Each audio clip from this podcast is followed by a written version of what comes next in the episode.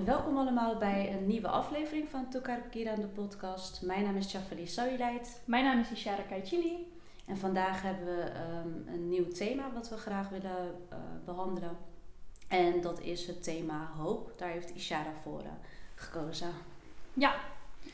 Um, ja, ik heb voor dit thema gekozen omdat ik uh, zoiets heb van ja, hoop is iets wat je ten eerste altijd soort van nodig heb in het leven. Mm ja. En het komt ook heel vaak terug in de Bijbel en uh, hoop, geloof en liefde. Dus ik dacht, ja, dit is wel een thema die uh, behandeld moet worden. Laat ja, het zo zeggen. Mooi.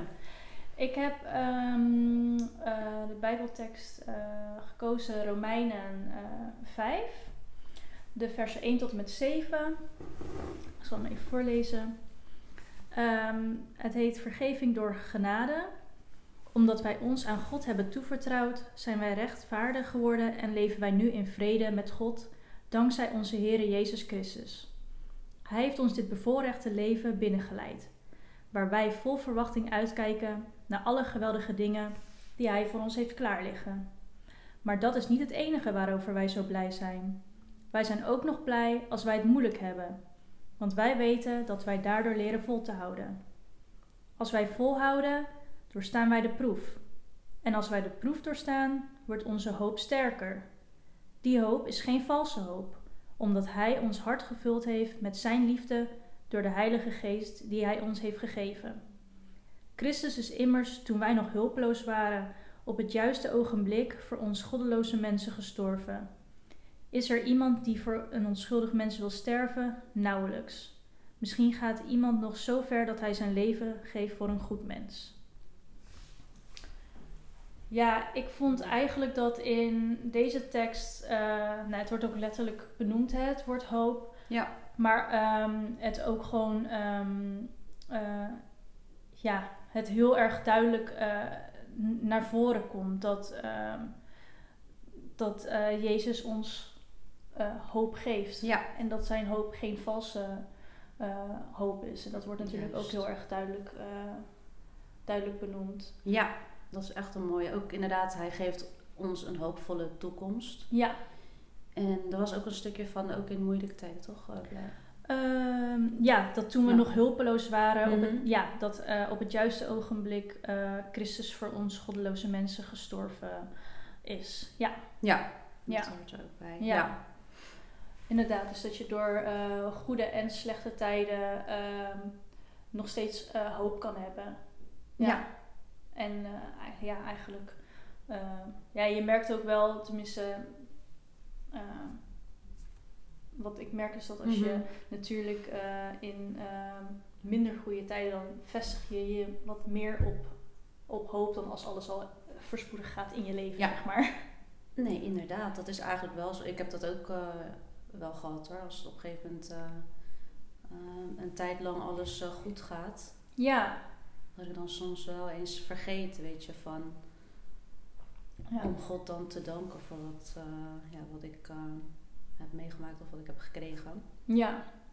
Ja, dat is wel zo hoor. Meestal, maar dat hoor je ook wel of mensen die dan bekeren tot het geloof, dat ze dan uh, toch wel ergens diep zijn of in een of verslaving hebben, weet je, daar mm. uiteindelijk uit willen dan gaan ze toch, oké, okay, God, als u echt bestaat, help mij dan hier uit. Ik wil ja. het leven niet meer. Ja. Dat is toch ook, ja, hoop en hulp uh, ja. vragen. Dat is wel zo. Dat is ook wel menselijk, denk ik hoor. Ja. Toch? Dat denk ik inderdaad ook. Dat je dan, uh, ja, dat is dan het enige waar je op dat moment nog aan uh, kan vastgrijpen. Ja. Uh, ja, zoals je weet ben ik geen boekenlezer. Ik heb het boek ook niet uitgelezen. En ik weet ook niet meer hoe het boek heet. Maar precies wat jij net zei over dat van verslaving. Ja. Um, had ik wel een keertje inderdaad in een boek gelezen. Dat was uh, uh, iemand die dat dan over zijn eigen leven had, had geschreven. Mhm. Mm -hmm. En dat hij inderdaad verslaving in de gevangenis. en dan, ja, dat God zeg maar dan nog het licht was. Um, en zijn hoop ja. Waar hij nog zich aan vast kon houden, zeg maar. En dat hem door die donkere tijden heen heeft geholpen. Ja, dat is wel echt heel mooi. Ja, ja wat ik net zei, dat komt ook doordat ik uh, um, een programma heb gezien. De Verandering heet dat, op uh, NPO. Oké. Okay. Ehm, en dan zijn het dus ook mensen die dan uiteindelijk tot het tot geloof komen. Terwijl ze echt heel veel ja, heftige dingen hebben meegemaakt, weet je wel. Ja, dus je een voorbeeld geven? Een voorbeeld, ja, inderdaad van uh, verslaafd uh, geraakt of een hele slechte jeugd, weet je wel, geen goede thuisbasis. Ja. Dat even als uh, voorbeeld. Ja, ja.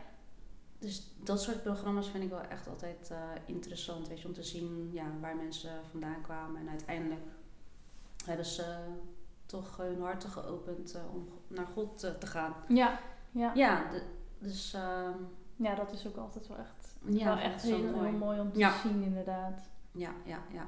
En dat zulke programma's ook uh, dat laten zien. Ja, klopt. Dat het ook gewoon uh, bemoedigend kan zijn voor mensen die...